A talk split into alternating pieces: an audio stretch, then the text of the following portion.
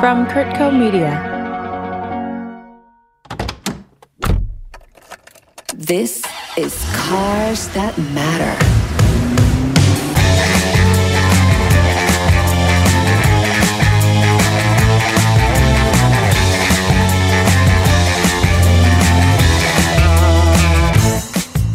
This is Robert Ross. Welcome to another episode of Cars That Matter. We are recording this session, of course, remotely. We're still enjoying the pleasure of our own company and unfortunately no one else's, but I do have a video link with a very interesting guest today whom I will introduce presently. But first, let's think about cars for a moment, really, and take it back to the beginning. The world of childhood dreams is populated with all kinds of fantasies. But for me and for so many youngsters growing up, I think cars were really the, the nucleus of those fantasies. They elicited all kinds of incredible imaginations.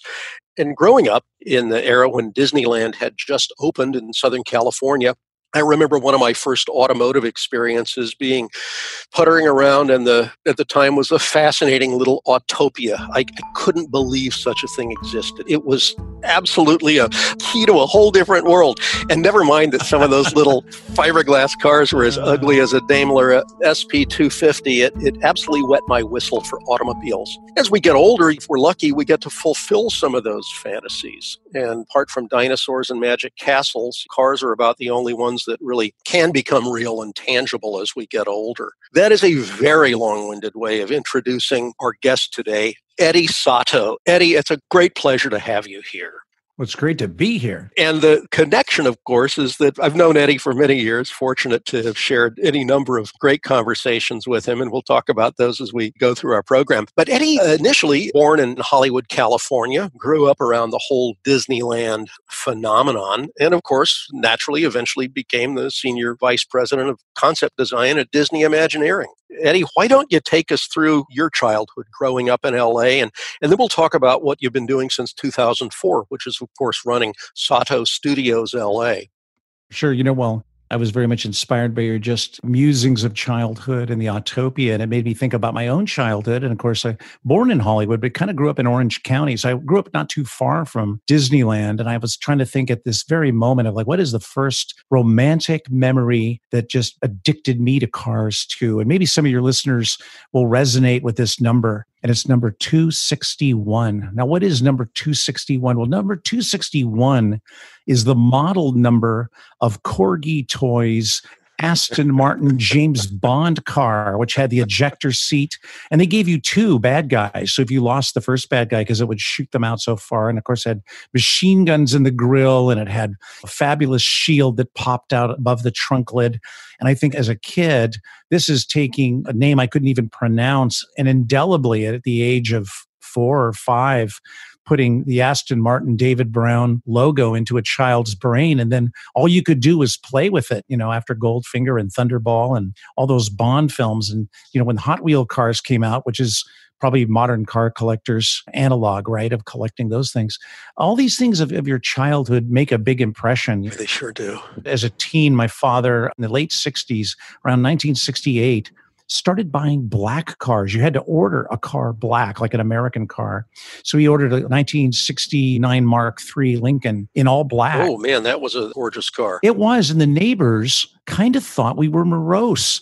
And my dad goes like, Eddie, no, it's just, it, trust me, it's going to be cool to have a black car like this. And people, what's a, is it a hearse? I mean, what is this? and I said, well, why is this important to me, Dad? He goes, well, because you're going to dust it in the morning with the Chevron gas station wax treated little dusting cloth every morning. I said, but Dad, I'm not big enough to reach the middle of the hood. You're going to have like wipe marks. He goes, well, I'll, okay, I'll do the rest, but you just kind of hit the high points for me and that kind of started it so one of my childhood things about growing up was washing my car as a teenager with my father. I mean, we didn't have a baseball field for Field of Dreams, and he was a working guy from dawn till dusk. So on the weekends, just washing the car with your father was just a wonderful thing. The smell of the leather and waxing it, and him showing me not to do it in the sun, and all those things were just, and they still are. My father's still around, and he'll smile when I'll say, Hey, dad, can I come over and we wash the car together? Isn't that fantastic? I think a lot of us, if we're fortunate to have had dads that were into cars, might remember those experiences. I know I sure do, and they're indelible. And they can lead to bigger dreams and bigger accomplishments. Obviously, that's something that you did, Eddie. Obviously, you were a frequent visitor to Disneyland, and that must have made quite an impression. You know, it really does. And I think for all of us, we can usually point back to something that was immersive, something that was so complete around us, so flawless, like seeing a movie or some particular thing or going to a national park where every single element of an experience fits. It's all there. The chirping of the birds, the smell of the pine, everything makes Yosemite what it is. And it just kind of takes you over. We're designed, we're created for that. And so I felt like going to Disneyland as a kid, and my dad just told me the story uh, after the fireworks were over and we were standing on Main Street. And I think I was probably five. He says, what do you think, Eddie? You know, because parents want to know that they validated the fortune they spent to get you in there. even then. Even then. And we didn't have much money. We had to save trading stamps to get in, you know. And I said, Well, I like Disneyland, Dad. And he goes, Oh, good, good. And my dad said it was really weird, Eddie. He says, You looked up and grabbed my sweater and said, No, I like Disneyland. And it was one of these things where these are life changing moments, you know. And the second one was 20th Century Fox. For a brief time, you could take a walking tour of 20th Century Fox. And it was a box lunch for five bucks. And they were filming the Barbra Streisand epic Hello Dolly at the time, which the whole studio was built to look like New York City in 1890. And already being a Disney fanatic at about eh, 10 years old, we took the tour. And once we walked out of some administration office where they had built the sets literally on the exterior of some accountant's office, the door opens and there you are New York, 1898. And I looked at my mom, just like my dad, and said, This is better than Disneyland, mom. I want to meet the man that did this. As the tour guide walked us down, where of course they filmed the famous parade sequence, every few feet the tour guide would have us look back.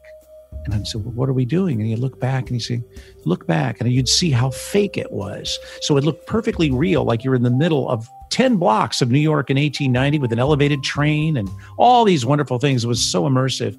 But then you look back and it was like going and seeing how David Copperfield does a magic trick. And that make believe on an epic scale to me was those two things are what really made me want to be a Disney Imagineer. And of course, like all of us, we'll go on the pirate ride or something like this. And back then, animatronics was very space age. It wasn't Teddy Ruxpin, something really from another world. That's right. It took real work and real money and re- real ingenuity. Yeah, I hope some of your listeners feel the same way. Well, I think a lot of our listeners probably had similar experiences, certainly at, a, at an important theme park that really sparked the imagination. But apart from being a visitor, you actually immersed yourself and became a creator of these very things. That's quite a step. It's one thing to go on a pirate ride or into a magic castle, it's another thing to create them. We've talked before, Eddie, about how it's it's not just the big image, the big picture, the big idea, but it's the little details too. Uh, everything from the music to the smells, the the tempo, the everything. It, it is. It is totally everything. And great production designers in film. And, the, and remember, Walt Disney could never get the Disneyland he wanted from architects the architects did a pragmatic kind of design. Like, yeah, that's okay. But in order to get emotion, in order to immerse people in another world, you really need people from the movies. And production designers in film, they think about the details.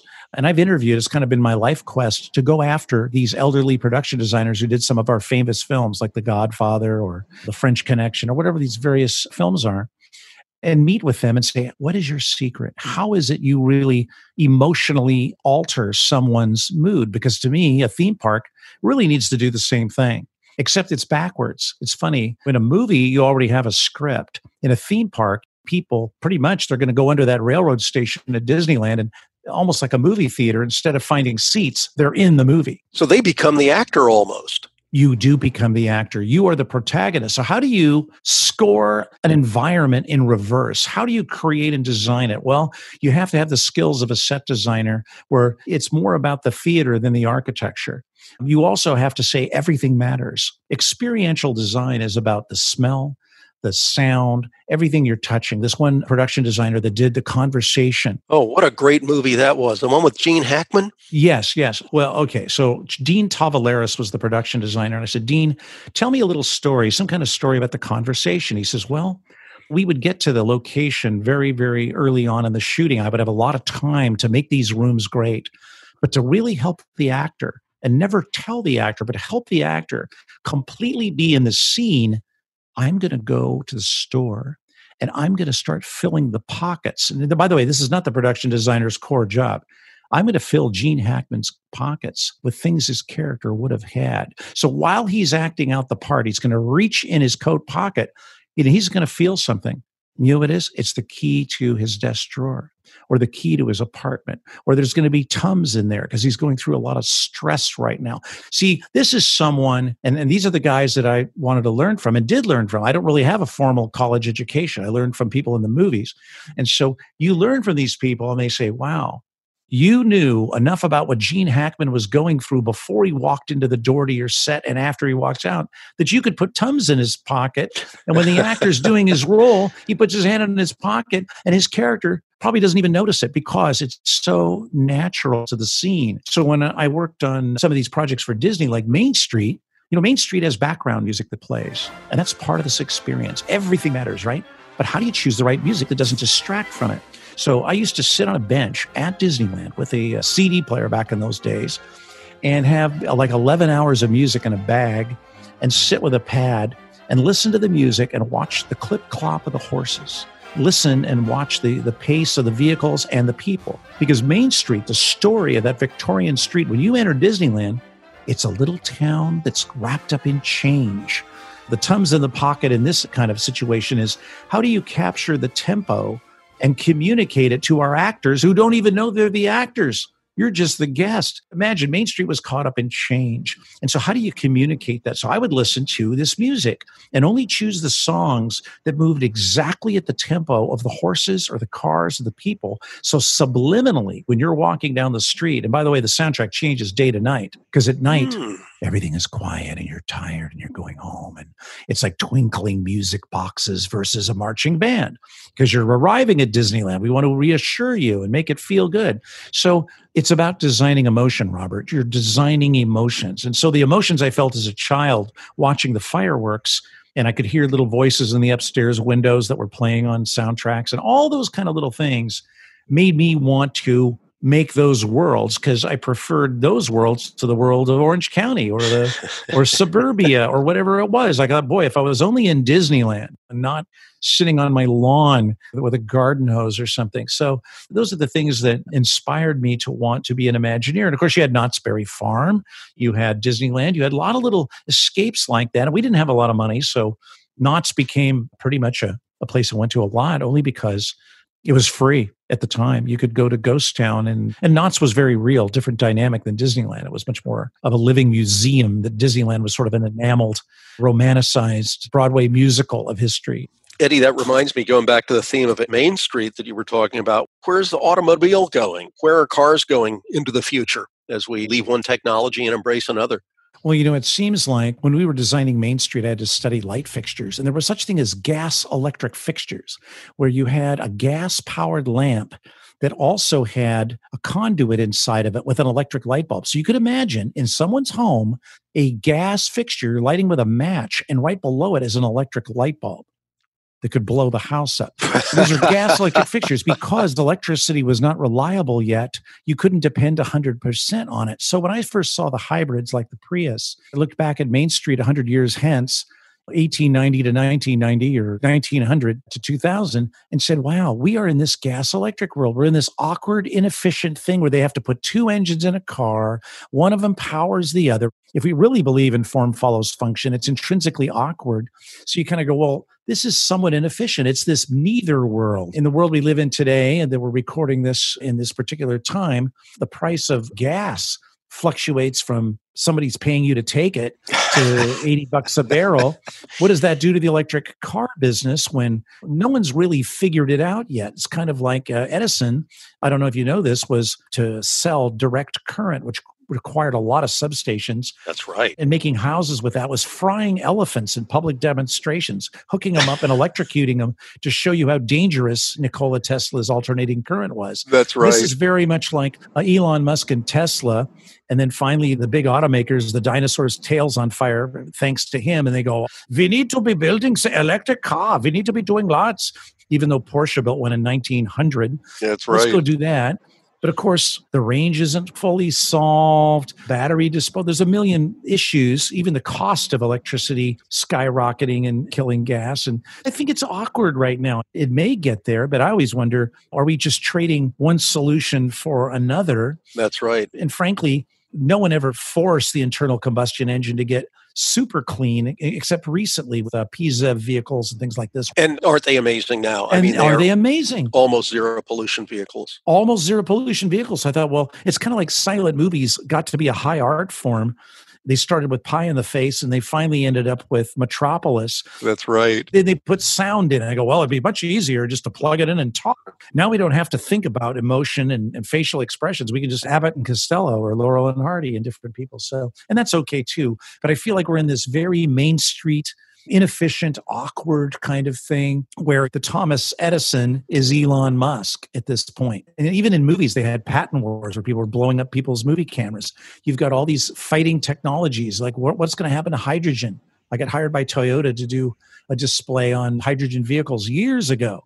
And they were like, we really haven't figured this out yet. I think people are still scared of the Hindenburg and oh, the humanity, all the myths that sort of accrue with that. Though yeah. hydrogen could be a very interesting solution if there were actually an infrastructure to support it. Yeah, and to make it worse, you've got the COVID thing, or just basically just say outbreaks and cleanliness and shared experiences being a concern. And then you've got electric cars and ride sharing with hire car and people taking inventory and turning it into these other means of people becoming an occupation. And autonomous driving, I don't know, my Siri still doesn't work. I don't know how the same people that brought me the Siri that doesn't understand me is going to also drive me around town. Ensure not, that you get someplace safely without taking out a school bus full of kids. Yeah. Yeah. It's going to also decide about the age of who it runs over. Right. Right. Yeah. So there's so many uh, interesting issues out there, but I, I think it's exciting to say the least. I do feel like we're at this great opportunity, though, of experience. And I feel like the combustion engine and the feel of the sports car is an endangered species as it becomes commoditized or it becomes the next theme park attraction where there's tracks and you can come out and drive these internal combustion beasts that are the greatest things in the world. And we do give you a pure experience, it's kind of like the Porsche Experience Center. I think it's an interesting idea that the LA traffic is so bad you can buy this thing, and the only place you can actually enjoy it is when you give us five hundred dollars to drive it around. That's drive right. one of them around, which I applaud them for doing it. And we're going to show you what this thing can do. Um, it's kind of like the person who collects art and then finally goes to an art academy and learns the value of what they have. It's sort of like, wow, I, I didn't know my painting could do that for me, or my art could do that for me. Now that I understand the life of the artist that painted it. It's the same thing with sports cars. Until you really have those driving lessons, you're really not going to get the real experience out of the ownership other than the horsepower wars of bragging to your friends you've got 40,000 horsepower. You're absolutely right. Well, maybe that's the future of the automobile then, much like equestrian pursuits. It goes off road and it goes somewhere else. You know who's interested in that is Miles Collier and the Revs Institute. They're interested down in Florida. Yeah, yeah. I've, I've, I've, spoken with them about experience. They're very interested in the future of passing on and handing on the love of automobiles and cars. The Revs Institute is there. There's a lot of different firms. I like the car driving museums because uh, the one here in El Segundo, where they tell you there's a muscle car or there's a, a 39 Buick or something you can ride around in. I feel like if you don't take these things and create new memories with them, no generation's going to want to preserve them. So the LAX restaurant we designed when I was back at Disney, a jet set Barbarella meets James Bond kind of experience in that Paul Williams building in the middle, the terminal, the Encounter restaurant was project mm-hmm. we did years ago. People fell in love with it. It wasn't the original interior because there really wasn't much of an interior. It was called the theme building with no theme. So we did something that really would be romantic. It brought back the thrill of the jet set, what people love about jet set travel. Well, if you make memories there, people will want to keep the building because something in their life happened there. That's right. Well, these cars, unless we keep putting them out there where people have a way of experiencing what's wonderful about them and loving them, I feel like unfortunately in time, these wonderful cars we love so much, these internal combustion cars, sports cars and stuff, they're going to become like these railroads in Colorado where you can ride the Denver and Rio Grande or you can ride this. And people go, wow, I wish we had one of these in our neighborhood.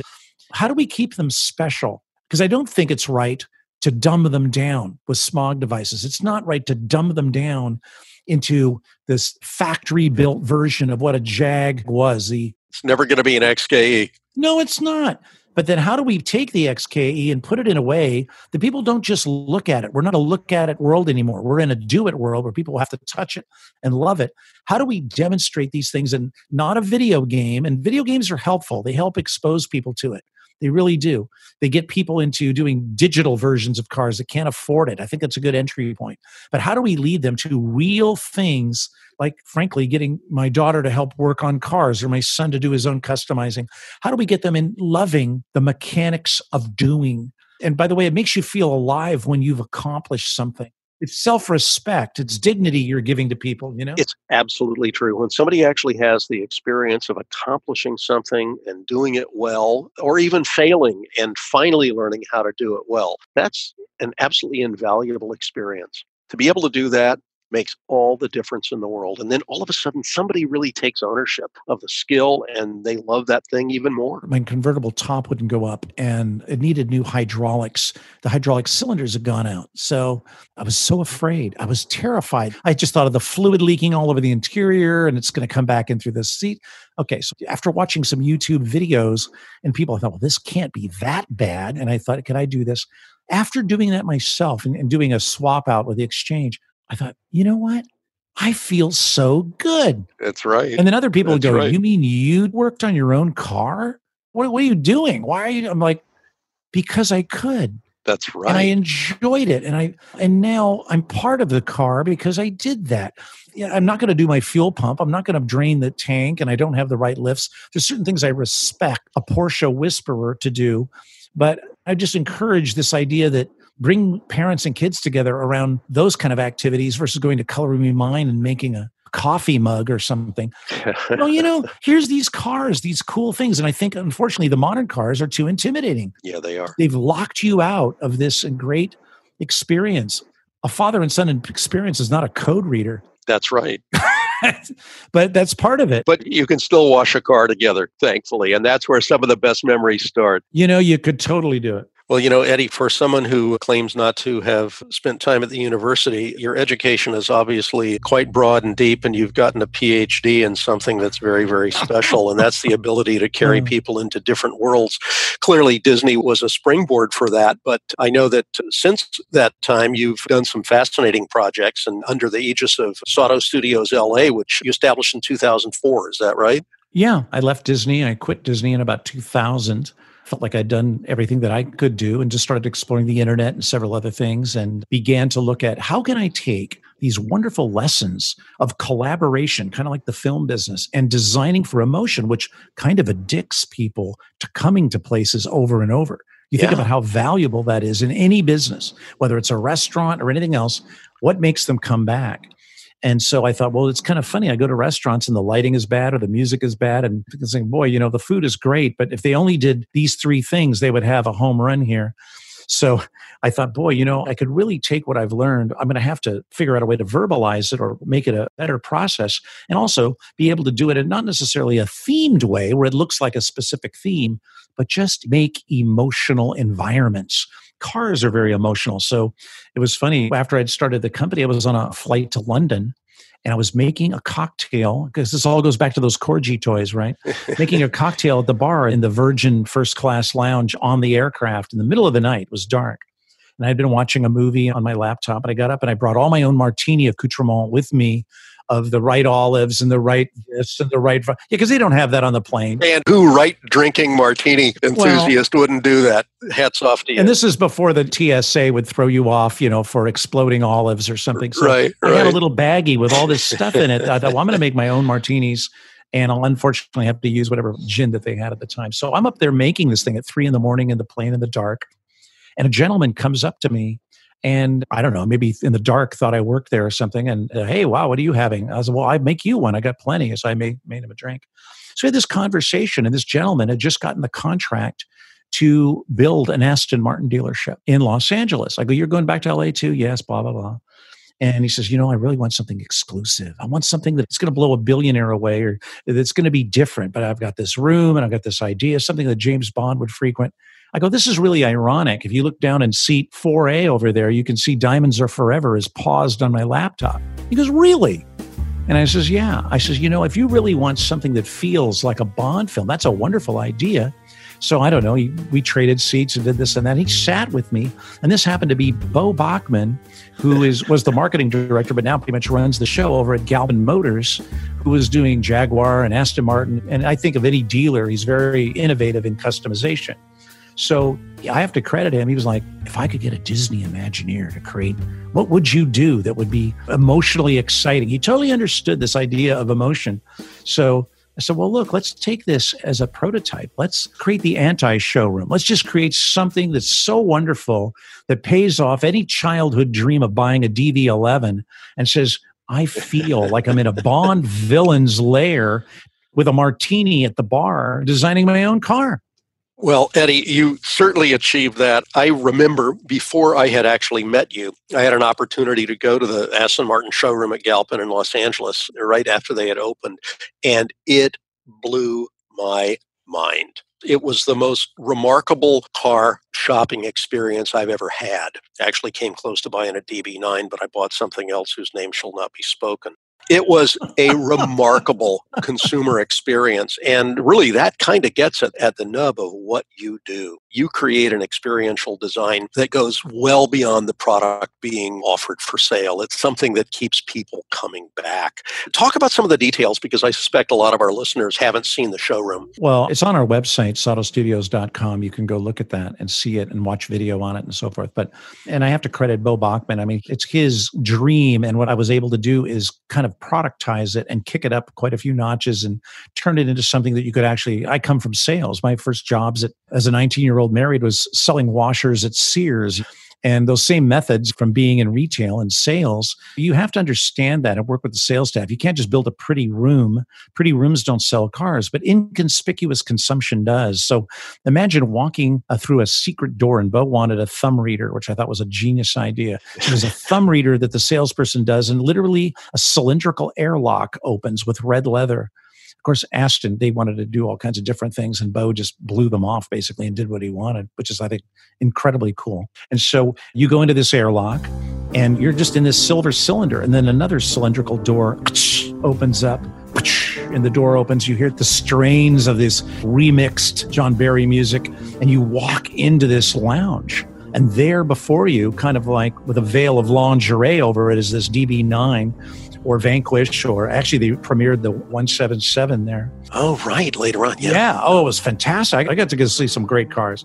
And so they had a push button that literally could part the drapes, and you would see the car on a turntable with a gun barrel ceiling and mirror over it. And I would just think to myself, you know, if I had made it and I wanted to spend 300K and just go crazy on a car, why am I going to a dealer and sitting with some guy with a bunch of swatches? Is that it? No, really. I'm thinking, is that it? Why is that it? Come on. Can't you do better? And that's kind of my approach to everything. I said, what would I want to? So, first of all, I would want to sit at a cocktail bar. And I'm not getting the car today. I'm not driving it today, taking it home. I'm going to design the car. I want to see a visualization screen up there. And I want to see this car. And basically, you know what I'm going to do? I want my wife's treatment. I want Tiffany's for men. Yeah, so I, I kind of go, okay, how can we take the breakfast at Tiffany's Cartier experience and steal just the magic of that and combine it with automotive? So we did beautiful velvet lined drawers with velvet trays, like a jewelry store. You know how they put the velvet down, Robert? They put the rings sure. on the velvet. They have a particular like, okay, why is the lighting on samples of all the car paint perfect lighting? If you're going to make a choice like that, it better be perfect. It's not some guy in the corner of the showroom go, well, you know, we got the uh, Brazilian blue, and well, no, we're going to do this this cool thing. So we did that. So everything is presented to you, and first of all, Nobody likes salesmen. Let's change the identity of the salesman to being a bartender, a host. So the salesperson is no longer some sales guy. The salesperson is serving you like you would at Neiman Marcus, like you would at Bergdorfer or any place else like that. And Stanley Marcus was a good friend of mine and taught me a lot about service and how you treat people. So that how can I take some of the Stanley Marcus wisdom, take some of the Tiffany's wisdom, and do this bar? And Beau already knew he wanted a bar of some kind, but I, I was just trying to inspire that kind of relationship where the salesman's not looking at the screen at your credit rating, but you're not. well, I mean, that's the horrible truth of it all. I mean, people That's don't right. like salesmen because so many things have been done wrong. How do we change the relationship where the salesman's a pal? And Galpin, to their credit, had brought in some salespeople that were true car fanatics, so they could talk Aston just like any good sommelier. They were the sommelier of that brand. So that was helpful. We had a lounge where you could watch videos of the engineering. I mean, everything always, you always have to make sure your story begins and ends with the car. You're not going to do anything like a movie. You don't have scenes in there that distract from the story. It has to move the story forward. But again, if somebody just wanted to buy it, they could just do that. Here's the fun part. Let's say you do order the car and you design the car and you have that experience. Again, what's the payoff, Robert, when you come back? Imagine if your date of birth was programmed in a time lock of a vault and you press the button on the vault and you undo a giant circular like you'd find in Zurich, this giant vault door, and there is the car you designed in the vault. Boom. We're going to take a quick break and then we'll be right back. A Moment of Your Time, a new podcast from CurtCo Media. Currently 21 years old, and today I felt like I'm magic gonna read a poem extended for from you. her fingertips down to the base of my You have to take my care of yourself because the world needs you and your voice. Trust your me, voice. every do-gooder that asked about me was ready to spit on my Her dream. fingers were facing me. You can feel like your purpose and your worth is really being It's gonna stop me from playing the piano. She buys walkie talkies, wonders to whom she should give the second Cats device. don't love humans. We never did. We never will. We just find The ones beauty that are of rock climbing is that you can only focus on what's right in front of you. And so our American life begins. We may need to stay apart, but let's create together. Available on all podcast platforms. Submit your piece at curtco.com slash a moment of your time. And we're back with my guest, Eddie Sotto. About this vault door. But the first time I saw it, I thought to myself, that thing has got to weigh 10 tons. Is it a real vault door?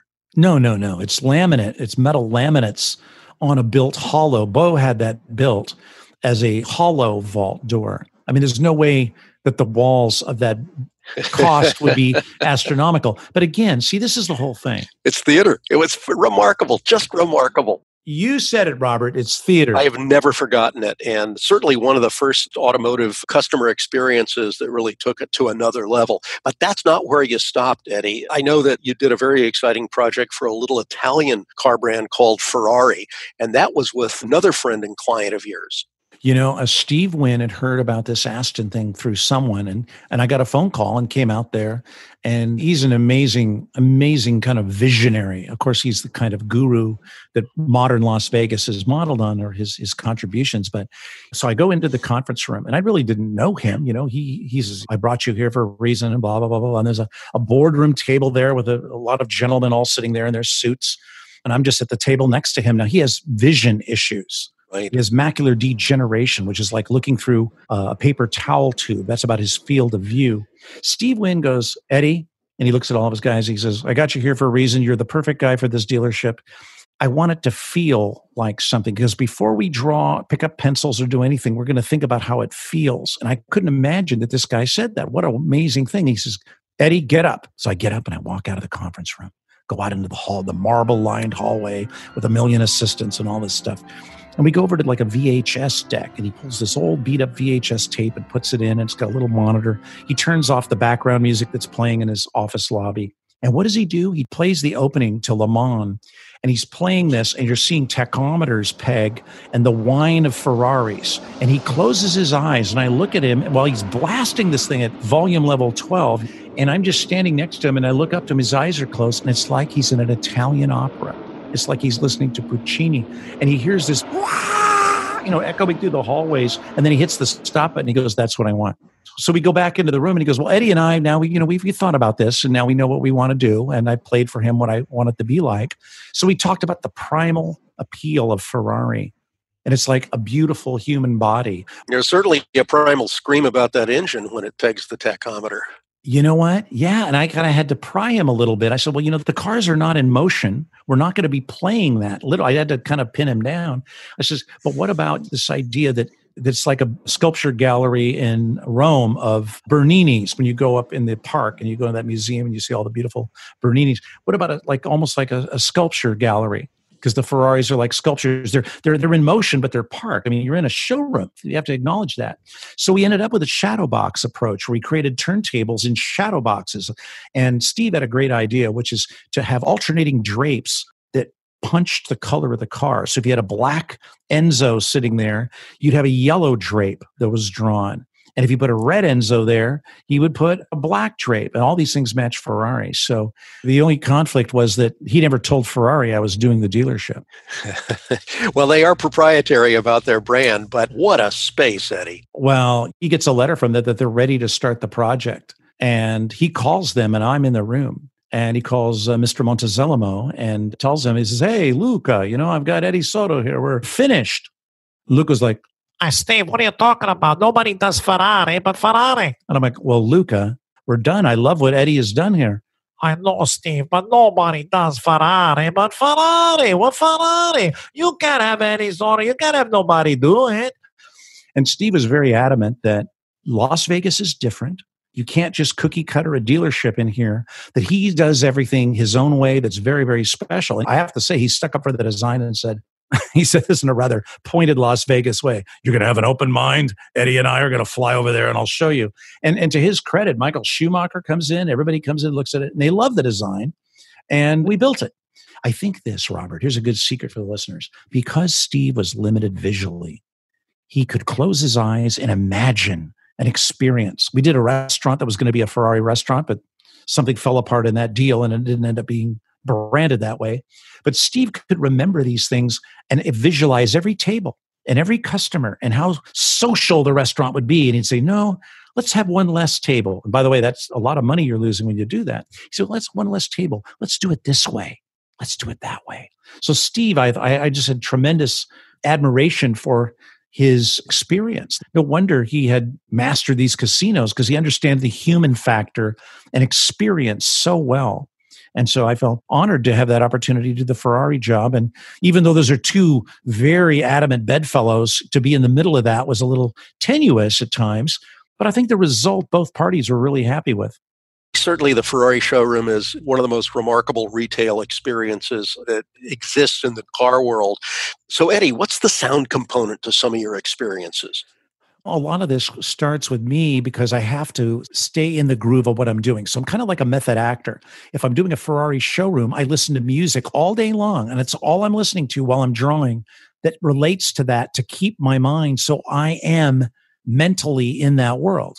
So, for example, the Ferrari restaurant that we were doing at the Wynn Resort, I took some of the music that I had been listening and immersing myself with, and then added in Ferrari engine sounds to the Bossa Nova soundtrack to kind of get that emotional European sensual vibe of what Ferrari is. So we ended up playing these things like I always make the music loop for every project that does play in the restaurant, from Rivera to a theme park, anywhere. Music production is part of it because it's so much a part of the show. For example, here's some of the music from the Ferrari project.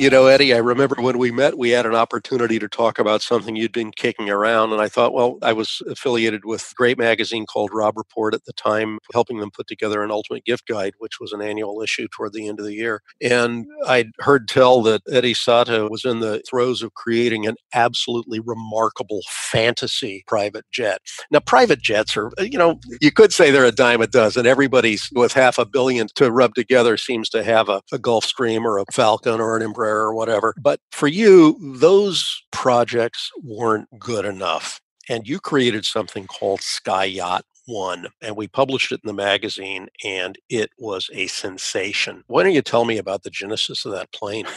As I remember, and you can correct me, you know, you say, Hey, Eddie, why don't you create something for the gift guide? And I said, Well, you know, I've designed this beautiful bronze pool table, modern, modern, modern bronze pool table, solid bronze where the balls actually return back onto the table go, well, that's cool, but that's not big enough. Come on, think bigger. What, what else has been rattling around in your brain that you've always wanted to do? I said, well, I, am going to interrupt because I have to ask, was that a project that you developed in conjunction with Rivera, the great restaurant downtown? It was. It was. It was a uh, beautiful interior design that was. Every piece, every chair, every oh. casting. What a well, brilliant thing. And we didn't have a, a tremendous amount of money. We had to really pull favors to do it. But we had bronze tequila tasting chairs, these modern bronze thrones. Right. That's that are right. these bronze tequila tasting chairs with tray tables that pop out for your flights of tequila.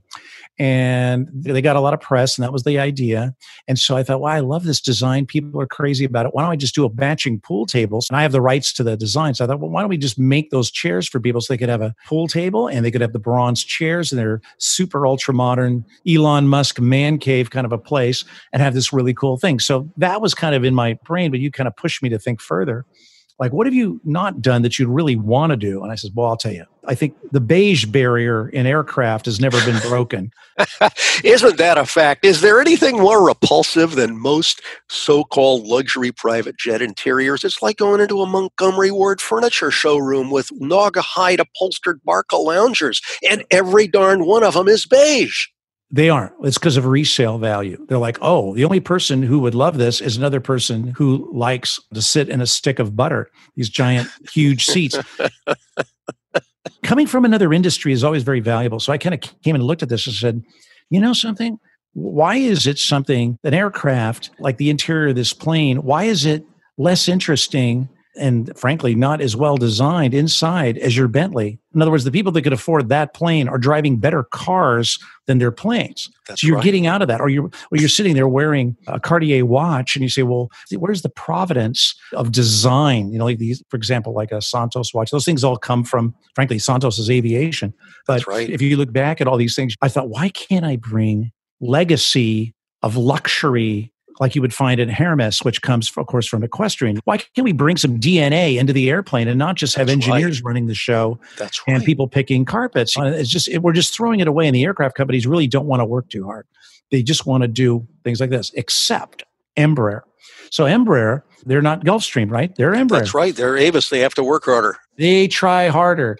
And their design director was like, Eddie, I just want the imagination. What would you do? And I said, Well, I got a chance to be in a magazine and they love your Lineage 1000E. They would like to see, and that was a request. We might have had an aviation editor at the time. The aviation editor says, I want to see something in a Lineage.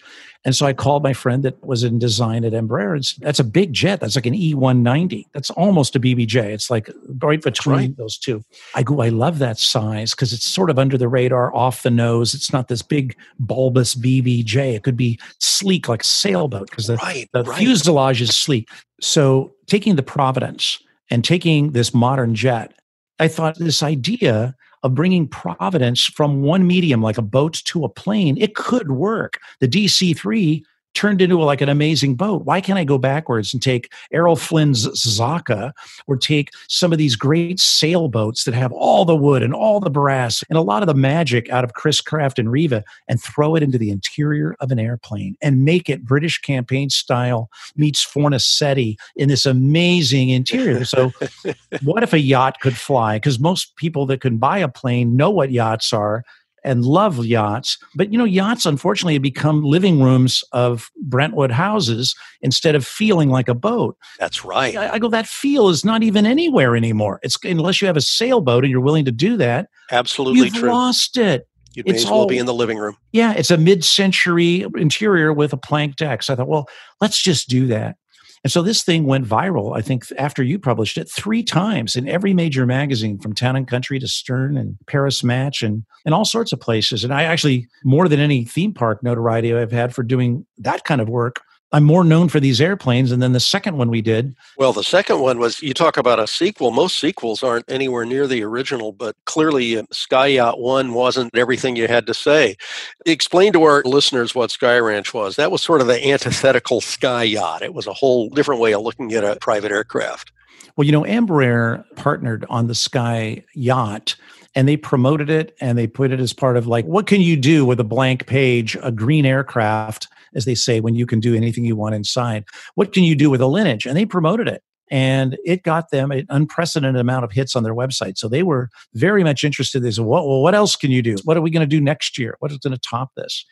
And looking around at the culture and society and looking at people, we are so inundated with our devices and everything going on. Isn't it true that when you get in an airplane, especially a private plane, you're kind of on your own? You're up in a tranquil environment. And I thought, well, if people have a boat and they have a plane, they also have a ranch somewhere. You got something, Jeff Bezos has a ranch in Texas. I mean, everybody's got a ranch in the south of France or somewhere. I know I have a few. Well, you might have a few yeah, I have one in my mind. in your mind. And I thought, you know, this ranch state of mind of, of tranquil thinking space, people like to meditate, take the materials and not make them so precious, make them a little bit worn. Nobody had done that in a plane and not fake aging, but just using Uh, materials that, that had a certain warmth to them so you can come in your jeans. If you look at fine restaurants that are charging 80 or $90 or more for a steak, you're also eating them at some picnic table with an Edison light bulb over you, and you're like, "Whatever? Where's the white tablecloth?" Well, that's not today. So I That's thought, well, what if I could create a relaxed aircraft that the patina on the leather would just get more beautiful every year, like a saddle? And this mm-hmm. notion of a saddle and studying, I, I did a deep dive, kind of like you do, into researching Quest Bates saddles, Aramis saddles, all these different saddles, and said, let's do modular seats. If you want to charter your plane like a saddle, the components are removable. We can add your birthstone, we can do rifle engraving, we could kind of do this earth inspired aircraft with tiger's eye in the entry and things like that. And, That's right. And a beer tap. Like nobody ever put a beer tap in a plane that I've seen that would look good. So we did bison horn window frames. And that won an award. I was shocked. It, it got an award against a lot of big companies that do this for a living for best private jet concept. Well, it's certainly a David and Goliath story because this is really fundamentally your own creation, Eddie. I mean, I know you had some help with renderings and whatnot, but you really get to focus on every single detail. And as I say, you leave no stone unturned. I recall looking at some of the drawings for Sky Ranch and saying to myself, why didn't I think of that? That's when you realize you found something really, really fantastic. And one aspect of that particular aircraft that was naturally a focal point was the observation window. You know, and I'm glad you mentioned that because Jay Beever, the design director at, at Embraer, was instrumental in making this happen. And so a lot of these innovations and things that I was drawing up and dreaming, he would look at these things and say, Do you know, Eddie, I just worked on a plane that has a giant window in it. I go, really? And it was a beautiful design written up all over the place, kind of a Japanese looking environment with a big giant window. And they had just done, I think, a window, it's the size of an exit door that was in a Coast Guard plane. So it isn't vaporware. These are real things these people really wanted to do because, and he's always, even on Sky Yacht, said, look, here's some patents. Here's cool things for you to productize. And I think part of the big wow factor of the published look of that aircraft is certainly that giant window that wouldn't be there if Embraer didn't bring their engineering and design prowess to the table and say, hey, look, here's the toy box. Here's some cool things that we could work into this design if you wanted to. the concept of our ranch and having all that wide open space was certainly conveyed Sure. by the vista that, that you could see through that window between the captain's seats. Yeah. And I think, you know, a lot of times people have their own dreams, which is great. And so I'm just putting these ideas out there to free people up from the beige barrier and say, you know, if you want something a little different, maybe you don't go this far. What would you like to see in there? I'm the advocate, like I was at Disney, for I can't say perfection because that's sort of an unattainable, but I can certainly say we're going to reward your close inspection, as one client demanded of me. Because Eddie, build me a room that rewards my close inspection. I go, well, you know, that's very expensive because that means the closer you are, the more detail there is. And he says, I'm willing to do that. I just don't want to be let down. Don't let me down. So I think that's the whole thing is that to me, it's what you put on the screen. It's the result that you're judged by. The renderings are beautiful and all that, but you have to be able to do the harder thing and get things certified through the vendors because it's very difficult. You know, you do a different seat that has That's to be right. certified, burn tested, and so forth. But I put together a team of people that are up for that and are insanely intelligent, and we have the patience. If the client wants to do something, I'm there to get you what you want, not just settle. I remember clients just say, "Don't settle." so, well, that's certainly a unique approach to creative problem solving in a world that really tends to take the easy way out in so many occasions. And you're, sure. you're fortunate to have been able to envision some of these projects. We're going to wrap up this episode, but come back next time as I continue my conversation with Eddie Sotto about the intersection of experience and luxury on cars that matter.